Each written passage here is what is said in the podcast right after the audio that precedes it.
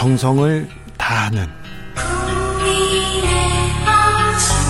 국민의 방송. KBS 주진우 라이브. 그냥 그렇다고요.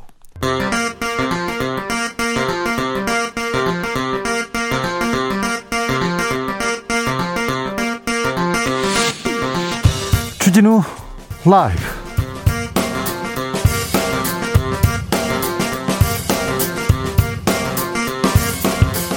2021년 9월 2일 목요일입니다. 안녕하십니까. 주진우입니다. 지난 총선을 앞두고 윤석열 검찰이 야당 의원을 통해서 여권 정치인의 고발을 사주했다는 보도가 나왔습니다. 어, 굳이 설명하자면 청부 고발이라고 할 수 있는데요. 일단 윤석열 후보 측과 당시 고발장을 전달했다는 의혹을 받고 있는 김웅 국민의힘 의원은 사실이 아니라고 반박했습니다. 이낙연 민주당 대선 후보는 사실이라면 명백한 정치 공작이다. 공수처 수사가 필요하다고 치고 나갑니다. 열린민주당은 국정조사를 요구하고 나섰는데요. 주스에서 정리해 보겠습니다. 역선택이 뭐길래 연일 뜨겁습니다. 연일 논란 더 커지고 있는데요. 국민의힘 경선 여론조사에서 여권 지지층 넣을지 말지를 두고 설전 이어지고 있습니다. 연성, 윤석열 후보 측은 표심 왜곡돼서 본선 경쟁력 떨어진다고 주장하고 있고요. 유승민 후보 측에서는 역선택 원칙적으로 차단 안 된다 이렇게 얘기합니다. 윤석열 유승민 캠프의 찬반 의견 들어보겠습니다. 코로나 신규 확진자 연일 2천명 안팎입니다. 두 달 가까이 네 자릿수 확산세 꺾이지 않아 걱정인데요.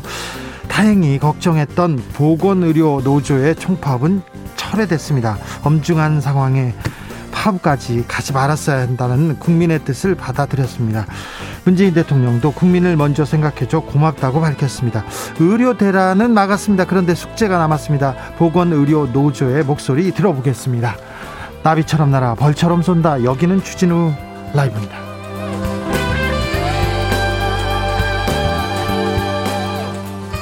오늘도 자중자의 겸손하고 진정성 있게 여러분과 함께 하겠습니다.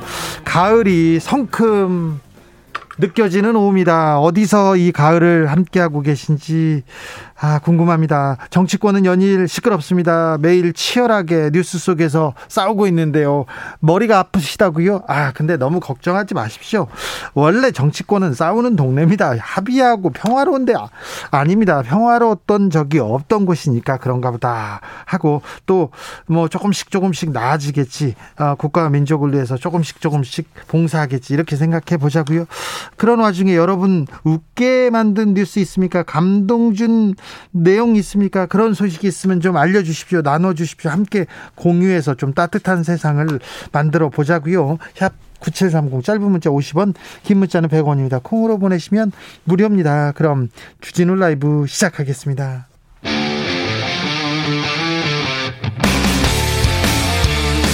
탐사보도 외길 인생 20년 주 기자가 제일 싫어하는 것은?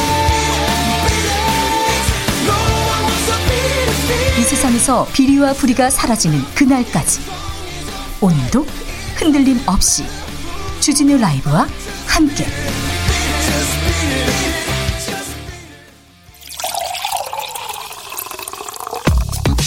진짜 중요한 뉴스만 쭉 뽑아냈습니다. 줄 라이브가 뽑은 오늘의 뉴스 주스 정상근 기자 어서 오세요. 안녕하십니까. 코로나 확진자가 꺾이지 않습니다. 네, 오늘 코로나19 신규 확진자 수는 1,961명이 나왔습니다. 어제보다 60여 명 정도 줄어들었지만 그 여전히 2,000명이 육박하고 있고 지난주에 비해서는요. 네, 오히려 80여 명 정도 늘었습니다. 아, 정부는 내일 사회적 거리두기 조정안 그리고 추석 특별 방역 대책을 발표할 예정인데요. 아직 여러 가지 의견들이 나오고 있고 확정된 것은 없다라고 밝혔습니다만 네. 아, 백신 접종자에 대한 인센티브나 요양병원 시설 면회 등의 허용 방안은 검토 중이다라고 밝혔습니다. 내일 자세한 내용 아, 알려드리겠습니다. 모더나 백신은 도착했습니까?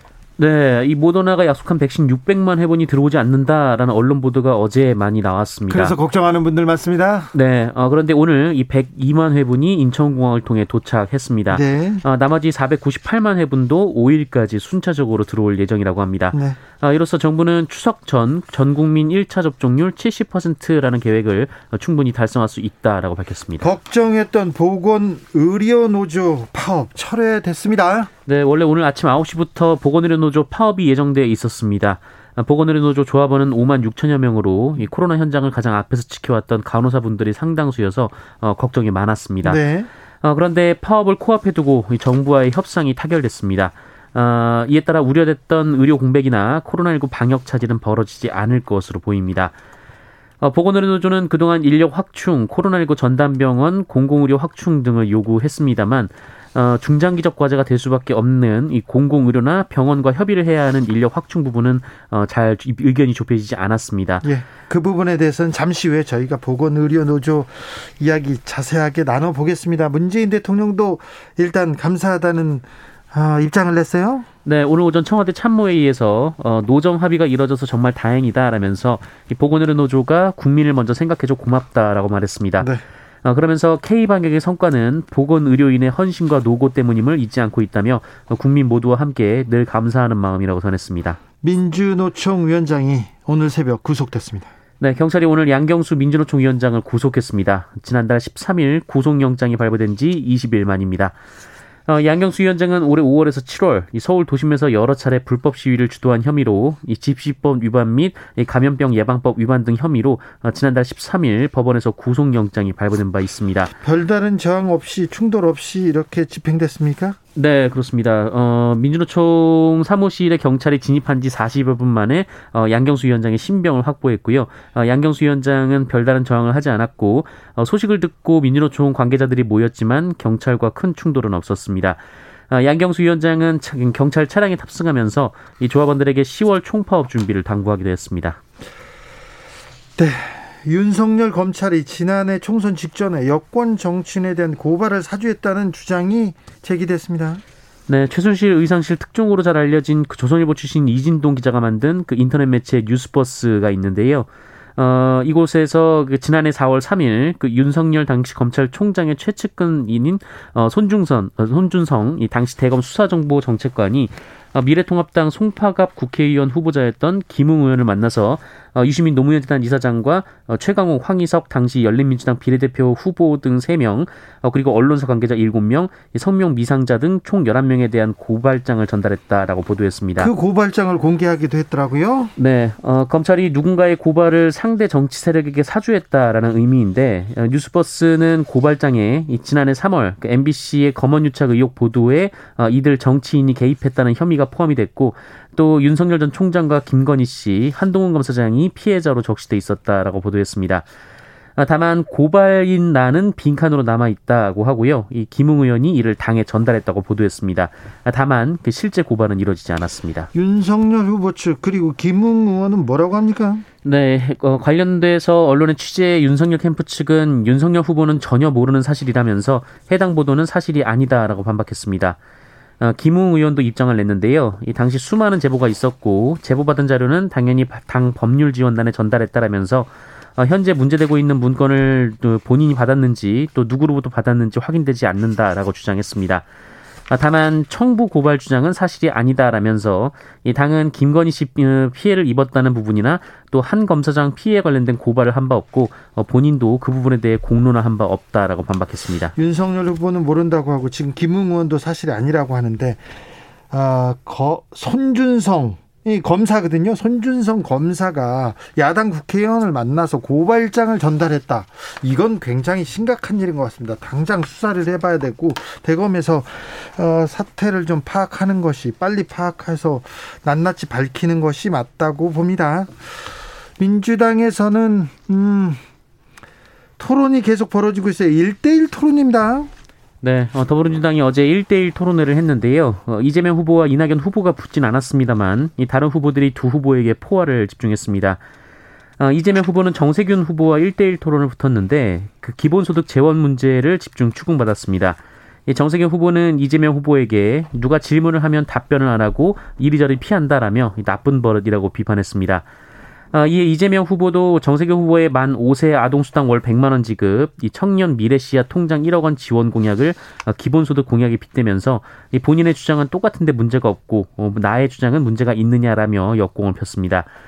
어, 이낙연 후보는 추미애 후보로부터 집요한 공세를 받았는데요. 이 추미애 후보는 검찰 개혁 부진을 부각시키며 어, 이낙연 후보가 대표 시절 개혁 임무를 완수했더라면 어, 지금쯤 뭔가 성과가 있었을 것이다 라고 비판했습니다. 아, 이낙연 대표가 잘 못해가지고 지금 검찰 개혁이 안 됐다 이렇게 주장했습니까? 네, 어, 이 이낙연 후보는 이 동료 의원을 끌어안고 사랑을 베푸면 어떨까 아쉬움을 늘 느꼈다면서 어, 최근 추미애 후보가 김종민 의원과 설전한 것을 문제 삼기도 했습니다. 오세훈 서울시장이 파이시티 인허가권 잘못 기억했다고 기억 잘못 기억했다고 주장했어요. 네, 오세훈 서울시장은 최근 논란이 된 파이시티 사업 관련된 발언에 이 사업이 무산돼 인허가 자체가 안 났던 것이라 착각했다라고 해명했습니다. 지금 경찰 수사 조사를 받고 있죠. 어, 네. 어, 오세훈 서울시장은 지난 재보궐선거 토론회에서 파이시티 관련 질문이 나왔을 때 본인의 임기 중에 인허가가 있었던 사건이 아니다라고 주장했는데요. 하지만 파이시티는 오세훈 시장 임기 중에 인허가가 났었습니다. 네. 아, 이후 시민단체가 오세훈 시장을 선거법 위반으로 고발했고 경찰이 압수수색까지 한 상황인데요. 네. 어, 오늘 오세훈 시장은 시의회 시정 질문에서 관련 질문을 받고 이 파워 파이시티 사업이 무산돼 인허가가 안 된 것으로 착각했다는 취지로 그런 말을 한 겁니다. 어, 이명박 정부 시절에 파이시티 이명박 정부의 최측근 진짜 핵심 인사들이 거기서 다 붙어 있었어요. 그 인허가 개발을 두고 어, 인허가 업체한테 그 시행업체한테 최시중 씨 그러니까 어, 전 방송통신위원장이었고 이명박 전 대통령의 멘토로 불리던 사람은 매달 5천만 원씩 받았어요. 그리고 박영준 박영준 왕차관도 거기서 돈을 받은 혐의로 구속됐었고요. 아, 거기에 그 이명박 정부의 실세들이 줄줄이 줄줄이 있었는데 그때 수사가 가다가 멈췄습니다. 그래서 파이시티 인허가 어, 관련된 수사가 진행되면 굉장히 큰 폭발력을 가질 수도 있는데 일단은 오세훈 서울시장 관련된 의혹부터 선거법 관련된 의혹부터 시작됐습니다. 아, 이 수사가 이 사태가 어떻게 진행되는지 좀 지켜보시죠. 그 박원순 전 서울시장의 묘소가 훼손됐다고요? 네, 야범의 고 박원순 전 서울시장의 묘소를 훼손한 20대가 경찰에 붙잡혔습니다.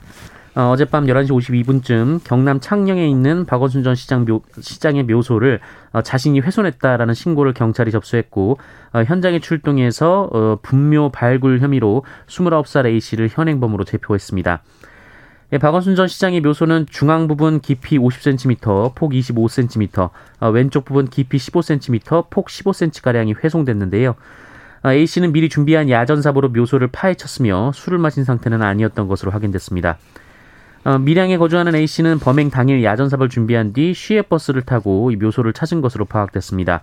어, 체포 당시 A 씨는 성추행범으로 나쁜 사람인데 편안하게 누워 있는 게 싫어서 범행을 저질렀다라고 어, 경찰에 진술했습니다. 어, 경찰은 이후 조사에서 횡설수설로 일관한 A 씨를 대상으로 정신 감정을 할 예정입니다. 묘를 파헤쳐요. 어떻게 이런 일이? 네. 택배 대리점주가 사망한 사건이 있었죠. 그런데 택배 노조가 자체 조사 결과를 발표했습니다. 네, 전국 택배 노조는 지난달 30일 노조를 원망하는 유서를 남기고 숨진 CJ 대한통운 대리점주 사건과 관련해서 일부 조합원들이 대리점주를 괴롭힌 행위가 있음을 확인했다고 밝혔습니다.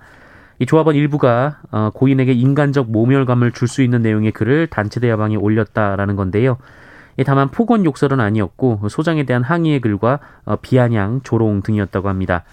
이 택배 노조는 이에 대해 사회적 비난을 달게 받을 것이다라고 했고요. 경찰 수사와 별개로 해당 조합원을 징계위에 회부해 엄중한 책임을 물을 예정이라고 했습니다. 예. 어, 한편 고인은 노조가 물품 배송 수수료 인상을 요구하면서 갈등을 겪었으며 어, 조합원들이 일부 물품을 배송하지 않는 등 업무를 거부하면서 어, 가족과 함께 그 공맥을 메우기도 한 것으로 알려졌습니다. 이 고인은 원청인 CJ 대한통운의 대리점 포기각서를 냈는데 이 포기 기한이 순직이 전날이었던 것으로 알려졌습니다. 아, 다만 노조는 고인에게 대리점을 포기하라고 요구한 사실이 없다며 원청의 요구로 어, 고인이 대리점 포기각서를 제출했다고 주장했고 어, 원청인 김포 지사장과의 통화 내역을 공개하기도 했습니다. 전자 발찌를 끊고 여성 두 명을 살해했던 범인 신상이 공개됐죠? 공개됐습니다. 어, 서울경찰청은 오늘 오후, 오후 이 신상정보 공개 심의위원회를 열어서 어, 피의자 강모 씨의 얼굴과 이름 등 어, 신상 공개를 결정했습니다. 어, 피의자 이름은 강윤성, 올해 56살입니다. 어, 경찰은 현행 특정강력범죄 처벌에 관한 특례법에 따라 범행 수단이 잔인하고 중대한 피해가 발생한 특정 강력범죄 피의자가 어, 그 죄를 범했다고 믿을 만한 충분한 근거가 있을 때 얼굴을 공개할 수 있습니다. 전자 발찌를 끊고 잠적한 또 사, 사람이 또 있죠. 네, 어, 며칠 전 50대 강모 씨가 전자발찌를 끊고 여성 두 명을 살해했었는데, 어, 이번에는 전남 장흥에서 50대 남성이 전자발찌를 끊고 잠적을 했습니다. 지금 12일째 행적을 찾지 못하고 있는데요. 어, 이 남성의 이름은 마창진, 이 당국이 이 마창진을 공개 수배했습니다. 어, 마창진은 지난 2011년 8월 미성년자 2명을 성폭행한 혐의로 이듬해 징역 5년을 선고받았습니다. 어, 출소 이후 줄곧 전자발찌를 차고 생활했는데요. 네. 어, 지난 7월 말 이 또 다른 여성을 성폭행한 혐의로 고소장이 접수된 상태였는데 경찰 수사를 받던 중 자취를 감췄습니다. 네. 치매를 앓고 있는 할머니를 구한 것은 바로 백구였다는 사연이 화제가 되고 있어요. 네. 어, 지난 25일 새벽 93살 김모 할머님이 집을 나서면서 어, 이 영화 같은 이야기가 좀 알려졌는데요. 이 할머님이 불편한 몸으로 반려견과 함께 마을을 벗어났는데 어, 이때 찍힌 CCTV를 마지막으로 할머님이 실종이 됐었습니다. 네. 어, 그래서 마을 주민분들이 할머님을 모두 찾아 나섰고 또 경찰도 드론을 이용해서 주변을 샅샅이 훑었다가 네. 어, 무려 40여 시간 만에 어, 쓰러져 있는 할머님을 발견을 했습니다. 예. 어, 당시 비가 내리고 있어서 이 체온이 떨어질 수밖에 없는 상당히 위험한 상황이었는데요.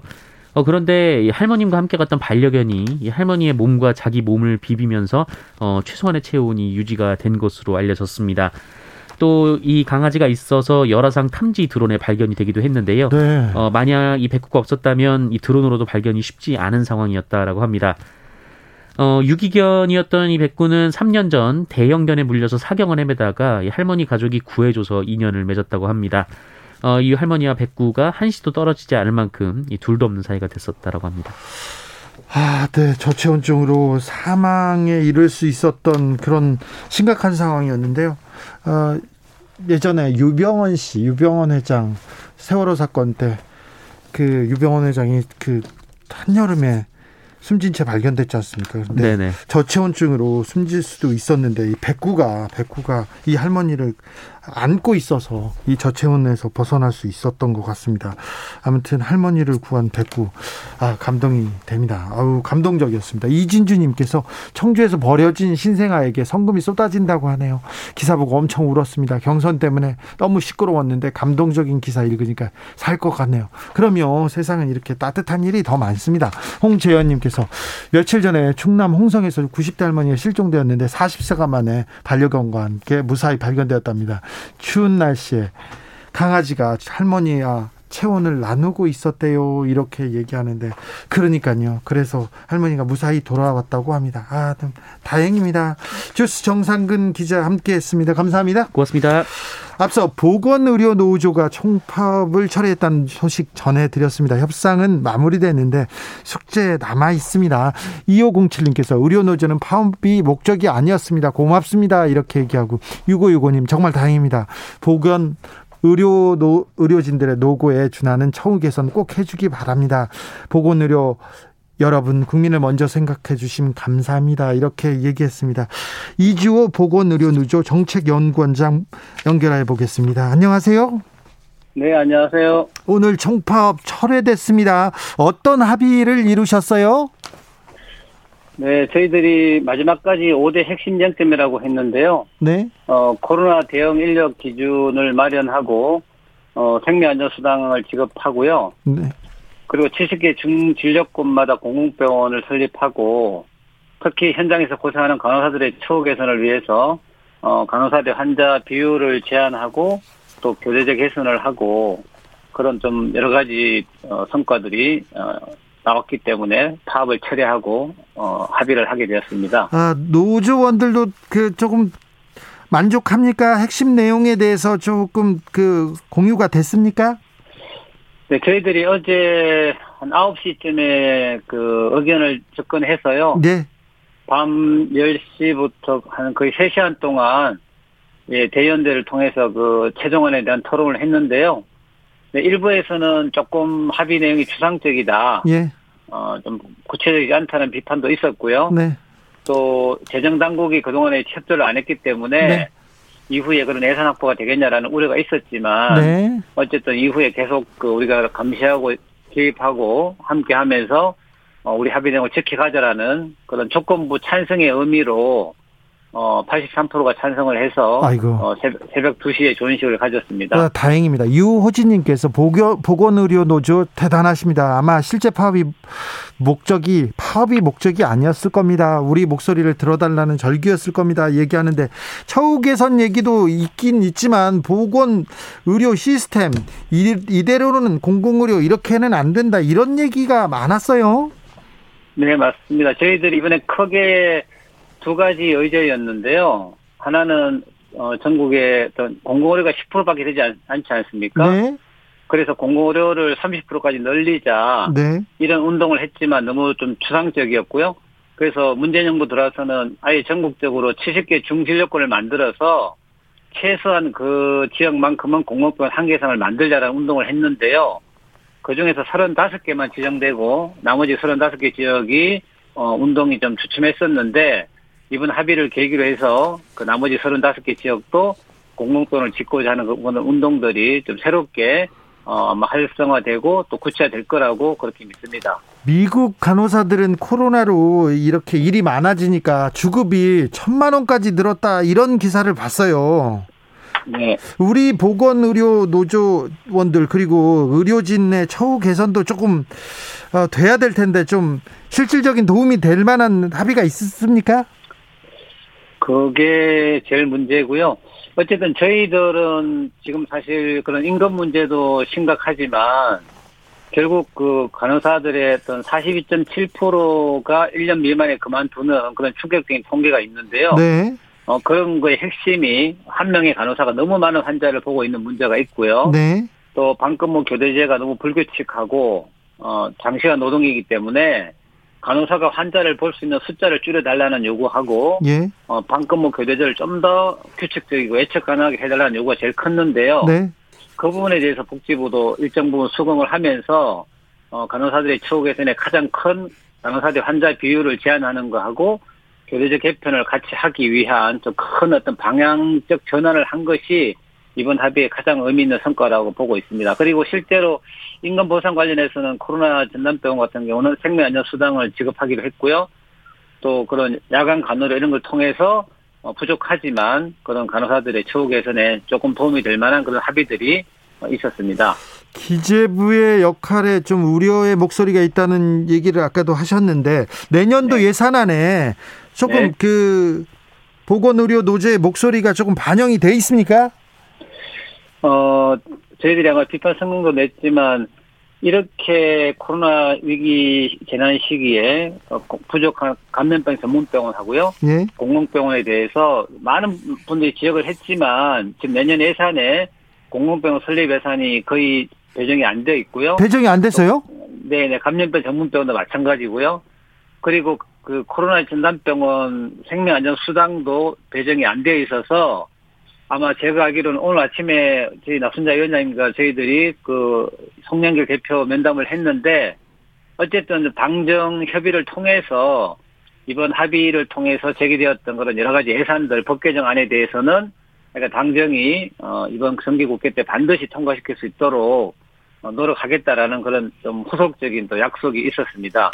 아니 복지부에서도 그렇고 국회에서도 그렇고 계속해서 공공병원을 위해서 예산 확보하겠다 노력하겠다 이렇게 얘기했는데 예산 확보가 안 됐다니 조금 이거는 의외입니다. 그죠. 예를 들자면 저희들이 아쉬운 거는 어, 복지부하고 협상을 했을 때 충분히 노동조합의 요구들 그런 예. 공공병원의 필요성에 다 동감을 하지만 예산 당국에서 그 부분을 인정하지 않는다라고 하면서 항상 기재부 핑계를 대었는데요. 네.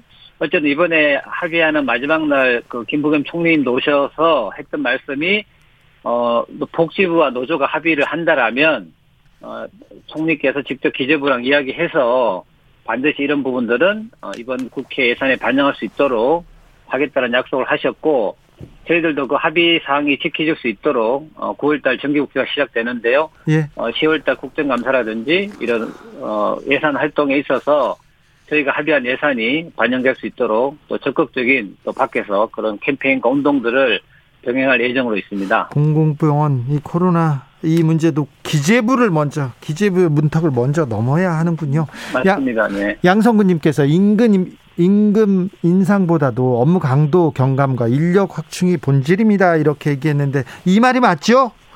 네, 맞습니다. 그래서 저희들이 이번에 사실 임금이 많은 건 아니지만 저희들이 주요 의제를 뭐 임금 인상보다는 인력 확충과 공공의료 확충 또 아까 말씀드렸던 간호사들 환자 숫자를 법제화하는 거 그리고 그 교대적 개편을 주요하게 제기를 했습니다. 그리고 그런 부분이 언론에서 많이 같이 공론을 해주셔가지고 이번에 어떤 이런 합의를 하는데 저는 뭐 언론의 영향도 되게 크다고 생각하고 되게 감사의 말씀을 드리고 싶습니다.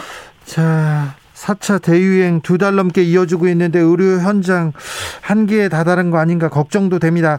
건강 잘 챙기시고요. 네. 항상 국민들이 감사하고 미안한 마음 갖고 있다는 거 대신 전해드립니다. 네, 감사합니다. 네, 힘내십시오. 아, 지금까지 이주호 보건의료노조 정책연구원장이었습니다. 김신정님께서는 우리나라 대통령은 기재부인가 보네요. 이런 얘기를 했는데 그런 생각 자주 들어요. 기재부의 일을 넘어야 됩니다. 가을입니다.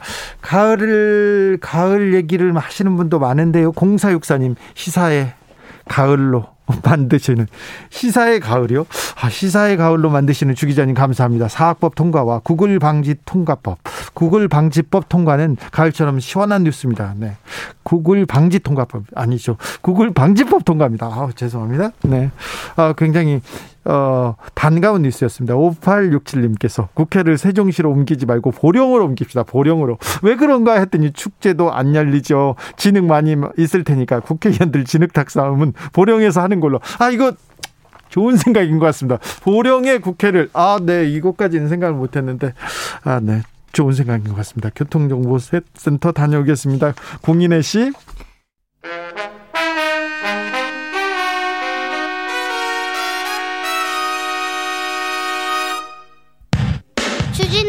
돌발 퀴즈. 오늘의 돌발 퀴즈는 주관식입니다. 문제를 잘 듣고 정답을 정확히 적어 보내주세요. 오늘의 문제. 문재인 대통령이 김정은 북한 국무위원장이 선물한 풍산개 고미가 낳은 강아지 7마리의 이름을 공개했습니다. 봄, 여름, 가을, 겨울, 아름, 다운, 그리고 이것으로 지었다는데요. 총파업을 두고 보건의료 노조와 정부가 막판 협상을 벌이던 시점에 강아지 사진을 올린 건 부적절하다는 비판도 나오고 있습니다. 여기서 문제, 강과 산이라는 뜻으로 자연의 경치를 이르는 단어인 이것, 아름다운 다음에 들어갈 이것은 무엇일까요? 특급 힌트, 한국록의 대부 신중현 씨가 만든 곡 중 아름다운 이것이라는 노래가 있어요. 정답은 두 글자예요. 샵 9730 짧은 문자 50원 긴 문자는 100원입니다. 지금부터 정답 보내주시는 분들 중 추첨을 통해 햄버거 쿠폰 드리겠습니다. 주진우 라이브 돌발 퀴즈 내일 또 만나요.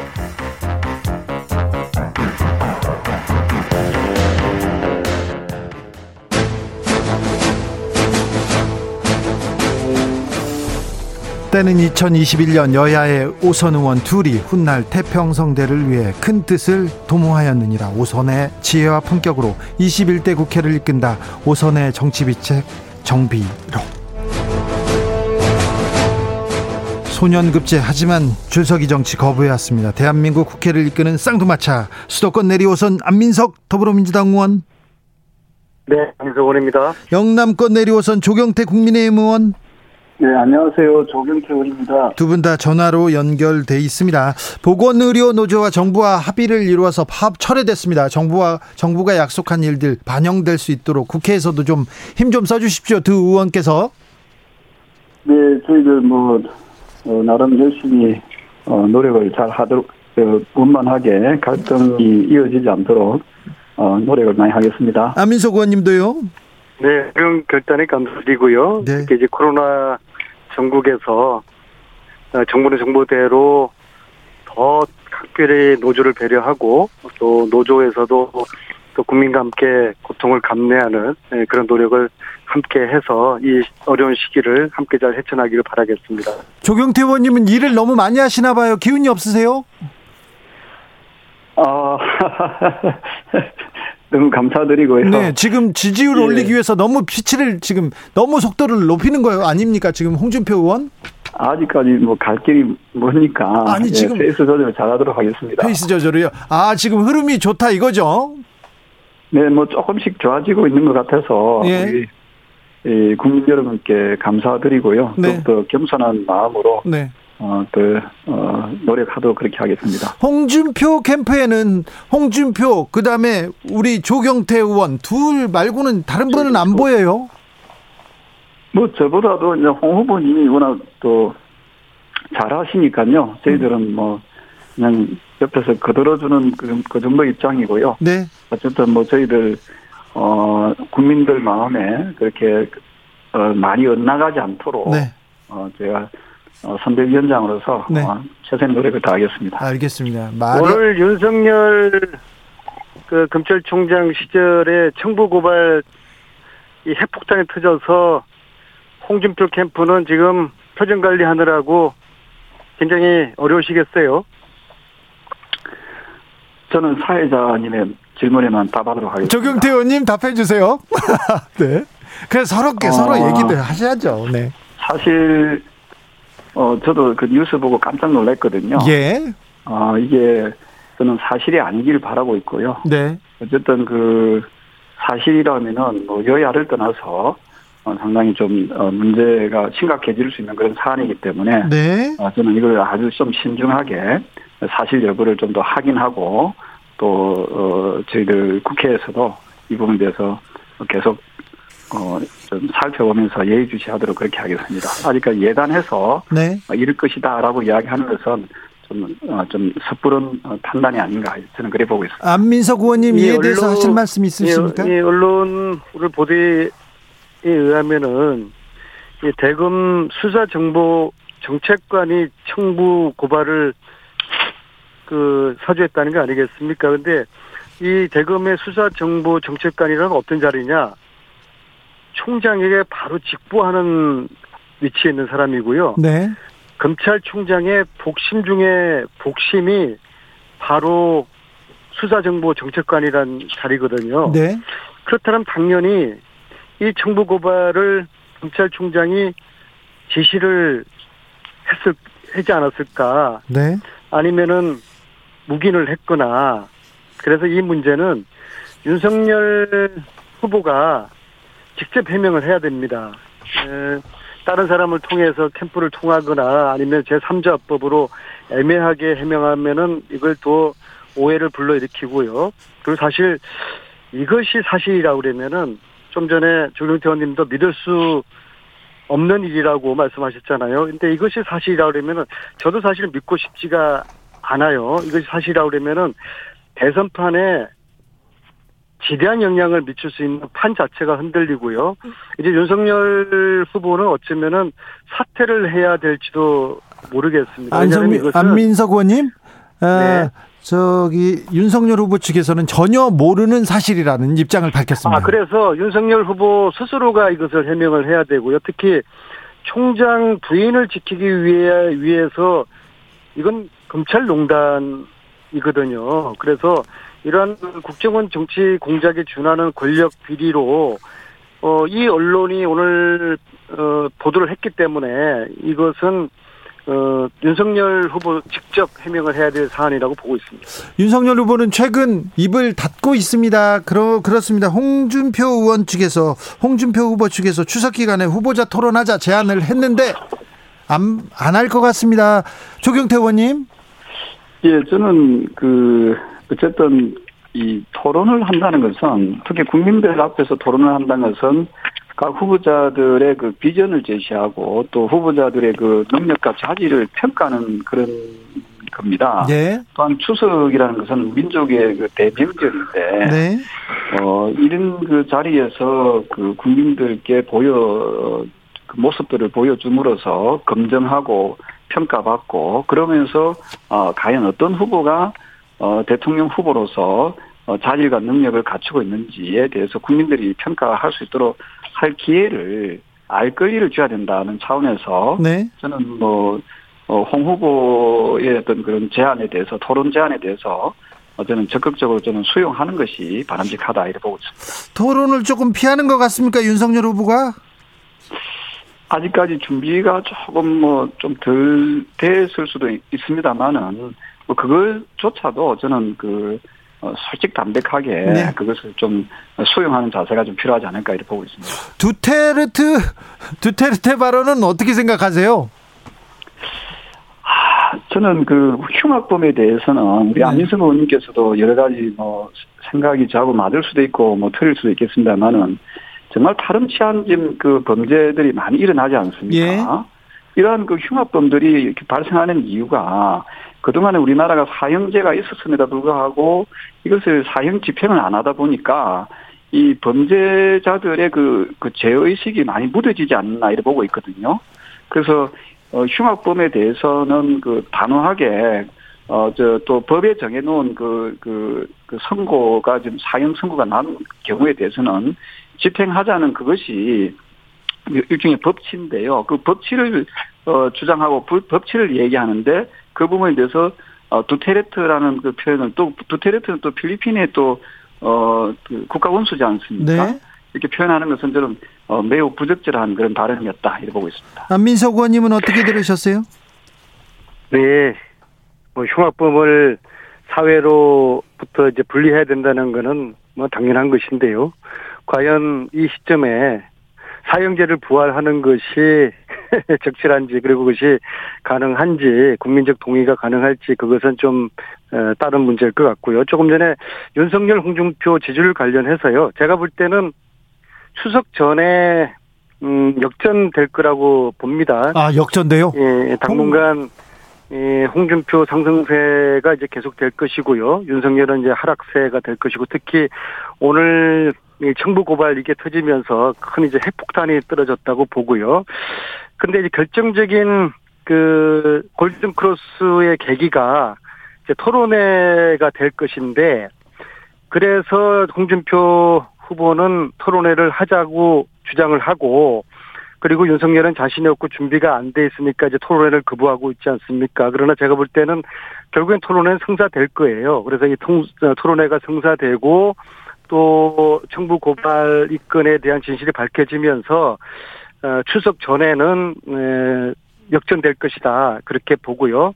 만약에 토론을 하게 되면은 어, 윤석열 후보의 바닥이 이제 드러나면서 아마 그 토론회를 특히 홍준표 후보의 그 과감한 공격 어, 공격을 윤석열 후보가 감당할 수 있을지 저는 감당하기 어려울 거라고 봅니다. 따라서 추석 전에 골든 크로스가 이루어질 것이다.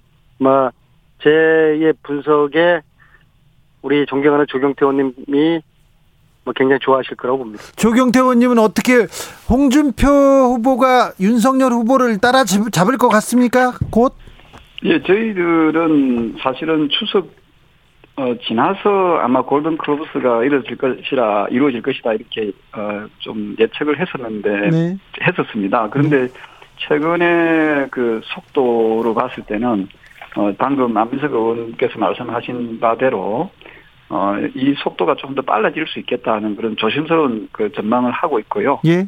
어, 다만 어, 결국 우리 야권의 입장, 야당 지지자분들의 입장에서는 어, 내년에 그 정권을 어, 교체하고 교체하자는 것이 정권 교체가 가장 큰 여망이기 때문에 어 저는 이러한 부분에 대해서 그 뭐 어, 어, 골든 크로스에 만족할 것이 아니라 좀 더 우리가 다듬어서 국민들께 좀 더 좋은 모습을 보여 드리는 것이 좋겠다 이렇게 보고 있습니다.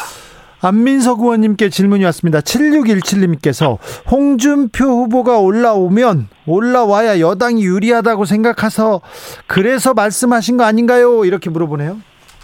제가 지금도 세종시에 있고요. 전국을 비교적 많이 지금 다니고 있는데 예.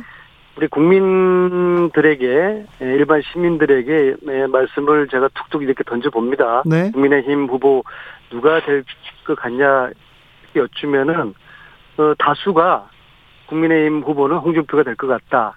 이게 이제 민심인 것이죠. 아, 민심을 그래요? 어떻게 그어갈 수가 있겠습니까? 아, 네. 저 안민석 의원님, 네. 왜 세종시에 계세요?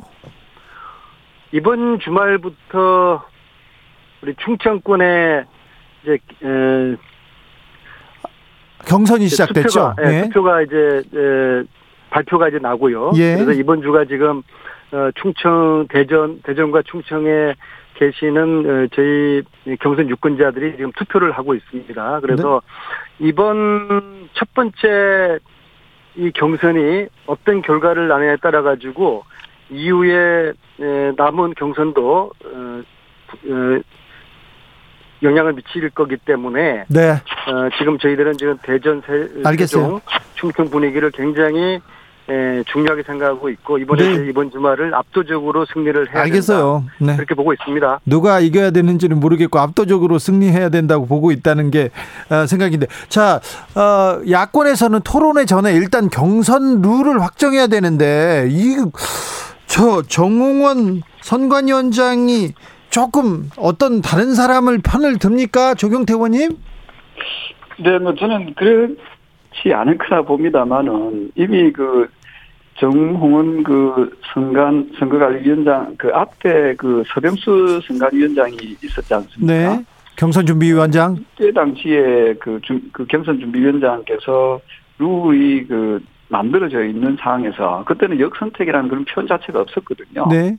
그 갑자기 이제 그 홍준표 후보 어여서 이게 좀 많이 이 치고 올라가니까 예. 역선택 이야기가 좀 나오고 있거든요. 예. 저는 그 정원 그 경선준비위원장께서도 어 이걸 어떤 혹시나 뭐 특정 후보를 편드는 것처럼 이렇게 뭐 비춰지지 않, 않도록 했으면 좋겠다는 생각이고요. 제가 지난번에도 말씀드렸지만은 그 더불어민주당의 경선 방식을 보면 상당히 우리 어 국민의힘이 배울 점이 많이 있습니다. 지금 더불어민주당 같은 경우에는 당원도 참여시키지만은 어 국민들을 그 거의 그 오픈 프라이머리 거의 100% 수준으로 오픈, 오픈 프라이머리로 해가지고 선거인단에 가입할 수 있죠. 선거인단에 가입시키지 않습니까? 네. 그 선거인단 가입시킬 때 정당 지지 어느 정당 지지하냐 물어보고 가입시키지 않거든요. 예. 그 제가 지난번에 이상민 그 어, 경선관리위원장이 말씀 들어보니까 민주당입니다만 네네. 어 그거는 민주당의 그 경선이지만 국민의힘 지지자들도 다 참여하는 것도 그, 그, 그 저희들이 맞지 않습니다. 그런 식으로 이야기 하더라고요. 그래서 저는 역선택이라는 그 표현 자체는 지금 어, 시대적 상황에 좀 맞지 않다 이래 보고 있고요. 네. 어쨌든 그 정당을 지지하는 거와 또 후- 후보를 지지하는 것은 같을 수도 있지만은 좀 또 이게 또 어, 서로 엇갈릴 수가 있다 이런 생각을 합니다. 그래서 저 역선택을 주장하는 그 후보 측에서는 어, 어, 좀, 좀 그런 부분에 대해서 어, 좀 제대로 조금 더 인식을 하시고 어, 좀 더 각 캠프별로의 그 역량을 좀 더 어, 전 국민들께 골고루 지지를 얻을 수 있는 그 역량을 좀 더 어, 발굴해내는 것이 더 바람직하지 않을까 이렇게 보고 있습니다. 홍준표 후보의, 후보의 지지율이 상승하니까 역선택 얘기가 나온 겁니까? 그럽니까? 지금으로 봤을 때는 이 역선택 이야기가 갑자기 이렇게 지금 그 이슈화되고 예. 어, 되지 않습니까? 그게 방금 말씀 주신 대로 어, 홍 후보의 어떤 지지율이 급상승하게 되니까 여기에 대한 아마도 그 어, 제동 장치를 마련하려고 하는 움직임이 아닌가 네. 저희들은 그렇게 보고 있습니다. 아, 그런데 왜 이준석 대표는 음, 경선 룰을 고칠 수 있다 이런 얘기를 하는지 네. 그래서 그런 게 이제 어찌 보면은 그 당 대표의 그 리더십에 관련된 문제이거든요. 그렇기 때문에 좀 혼란스러움이 있게 됩니다. 네. 제가 좀 뉴스를 보니까 어제 유- 윤석열 그 후보 측에 어그 유력한 당지 어, 저, 저 유력한 그 분께서 어 역선택에 대해서 본인들은 더 이상 그 관여하지 않겠다 그런 이야기 했거든요. 그렇죠. 그 얘기를 했죠. 했으면은 이제는 그 윤 후보 쪽의 입장에서도 이미 그 역선택에 대한 입장은 이제 한 발 그 이제 건너갔다 보면 됩니다. 그런데 안 그런 것 같은데요. 그 역선택 방지 조항이 없더라도 당 결정에 따르겠다. 또 역선택 방지 조항 없어도 자신이 있다. 이런 표현을 윤석열 캠프 쪽에서 그 저 그 나와서 그 언론에 그 발언을 했거든요. 예. 그러면은 역선택을 주장하는 쪽은 이제 최재형 후보 한 분, 어찌 보면, 냉정하게 보면 한두 분 정도 되십니다. 많은 분들이 역선택에 대해서, 어, 이야기, 이 제기를 하지 않는다면은, 지금 그 경선준비위원장은 절대 다수의 어떤 그, 그, 어, 어떤 의견을 그, 그대로 따라주는 것이 저는 바람직하지 않겠나 이렇게 보고 있습니다. 이 룰 가지고 계속해서 역선택 가지고 계속 다투면 국민들은 좀, 좀, 예, 이게 뭐 국가와 민족을 위해서 국민들을 위해서 하는 정치가 아니라 자기네들끼리 삽바 싸움 한다 이렇게 생각할 거 아니에요. 그래서 사실은 우리가 당원 50% 국민 50%로 하지 않습니까? 네. 그 당원 50%라는 국민의힘 당원들의 50% 의견이 의중이 들어가는 겁니다. 네. 그다음에 국민 여론조사 50%라는 건 그 국민 속에는 국민의힘 지지자도 있지만 또 기타 지지자 또는 그렇죠. 그, 그, 예, 예. 그 뭐 지지하지 않는 정당의 지지자도 있을 거 아니에요. 중도도 있고 민주 지지자도 있죠. 그렇습니다. 그러면은 국민 여론조사라고 역선택 뭐 이야기 운운하는 분들은 그럼 국민 여론조사라는 표현을 쓰면 안 되죠. 네. 국민의 힘을 지지하는 국민 여론조사 이렇게 표현하기 정확한 그 저, 저는 표현이라 보고 있고요. 알겠습니다. 네. 예, 그래서 국민 여론조사라고 했으면은 좀 어, 좀 담백하게 그렇게 가는 게 좋겠다 이 생각을 합니다. 최하영님께서 창피 당할까봐 아무도 후보 안 나온다고 할 때 당당히 나온 홍준표 후보입니다. 이렇게 얘기했습니다. 아, 안민석 의원님. 네. 국민의힘 이렇게 역, 역선택 가지고 이렇게 논쟁 격화되는 거 어떻게 보고 계시는지요? 네, 안타깝죠. 역선택 논란은 사실 답이 없는 겁니다. 지난 20년 동안 예, 경선 룰 과정에서 항상 논란이 있어 왔던 것이고요. 과거 정몽준 노무현 네. 단일화 과정에서도 이것 때문에 참 굉장히 오랜 시간을 지난한 시간을 그렇죠. 보냈는데요. 근데 네. 이제 사실은 이게 일종의 경선 룰이지 않습니까? 예. 이 경선 룰은 선관위가 정하는 것이고 선관위는 당 대표로부터 정권을 이임받은 선관위지 않습니까? 근데 이 논란의 핵심은 이준석 대표의 리더십이 흔들리기 때문에 나오는 것이에요. 그리고 이준석과 선관위에 대한 불신 때문에 역선택 논란이 지금 불거지고 있다 이렇게 보는 것이고요. 그렇기 때문에 각 후보들은 이후에도 역선택 논란뿐만 아니라 앞으로도 사사건건 유불리 따지면서 시비를 걸면서 계속 갈등이 증폭될 것입니다. 그래서 김종인 전 대표가 말씀하신 국힘은 아수라판이 될 것이다. 그것이 지금 국민들에게 보여지고 있는 것이죠. 그래서 앞으로도 선관위 흔들기, 이준석 당대표 흔들기가 계속되는 한은 이 경선판이 뭐 순조롭게 갈 것 같지가 않습니다. 김종인 전 비대위원장이 계속 조금 뒤에서 움직이는 것 같습니다. 이 부분에 대해서는 어떻게 보시는지요, 조경태 의원님? 뭐 저는 그, 그 김종인 그 전 비대위원장의 역할은 이미 끝났다고 보고 있고요. 어쨌든 그 당 대표가 당원들과 국민들의 선택에 의해서 뽑혔기 때문에 네. 어, 미운하거나 당 대표가 어떤 그 리더십을 발휘할 수 있도록 어, 저희들이 최대한 그 협조하고 또 도와드려야 된다고 보고 있고요. 예. 어, 다만 그 이 경선 룰을 가지고 지나치게 그 유불리를 따져가면서 넣자 말자 이렇게 하는 것은 굉장히 국민들로부터는 좀 실망감을 줄 수 있다 보고 있거든요. 네. 그래서 어 지난 7월 30일 날그 서영수 전그 위원장 때 어, 어느 정도 이렇게 그 만들어서 나온 그 룰을 자꾸 바꾸려고 하지 말고, 네. 어, 그 룰을 그냥, 어, 저, 더불어민주당의 어떤 그, 경선 룰도 좀 이렇게 참조하면서, 네. 어, 지금 시대적 상황이 많이 변했다 하는 것을 좀 인지하면서 이게 갔으면 좋겠다는 생각을 합니다. 알겠습니다. 그리고 룰을 만들었으면 지켜야지. 국민들이라도 네. 네. 대통령 선거에 우리 당을 지지하지 않는 국민들이라도 우리 당 후보를 지지할 수 있는 거거든요. 네. 이것을 굳이 역, 역선택이라는 표현을 하는 것은 상당히 좀 실에 좀 착오적이지 않을까 이렇게 보고 있습니다. 알겠습니다. 룰을 만들었으면 원칙을 정했으면 지켜야지 왜 바꾸느냐 이 얘기군요. 네. 네. 9663님께서 가을 마지막 입세는 정책 대안이 뚜렷한 사람이 되었으면 좋겠습니다. 이렇게 얘기했는데, 아, 정책 대안, 홍준표 후보가 정책을 어, 이제 국민을 사로잡을 정책을 내놓을 수 있을까요? 그 다음에 이재명, 이낙연 후보, 그 다음에 윤석열 후보는 정책 대기를 어떻게 할지 참 어, 걱정이 되기도 합니다. 언론중재법은 한 달의 시간이 있습니다. 그런데 합의에 이를 수 있을까요? 두 분 힘좀 어, 쓰셔야 되겠습니다.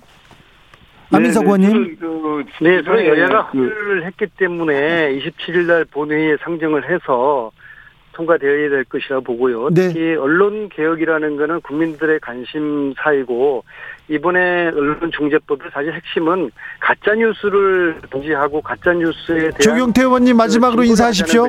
때문에 네, 그 지금 우려하시는 부분을 여야가 잘 협의하고 네. 협상을 잘해서 네. 조금씩 양보해서 지금 우려하는 부분들이 그 불식될 수 있도록 알겠습니다. 여야가 좀 힘을 모으도록 노력하겠습니다. 알겠습니다. 추석 추석인데 얼굴은 봐야죠 우리. 네, 네. 그래. 곧 뵙겠습니다. 정비록, 안민석, 조경태, 조경태, 안민석 두 의원이었습니다. 감사합니다. 네, 감사합니다. 감사합니다.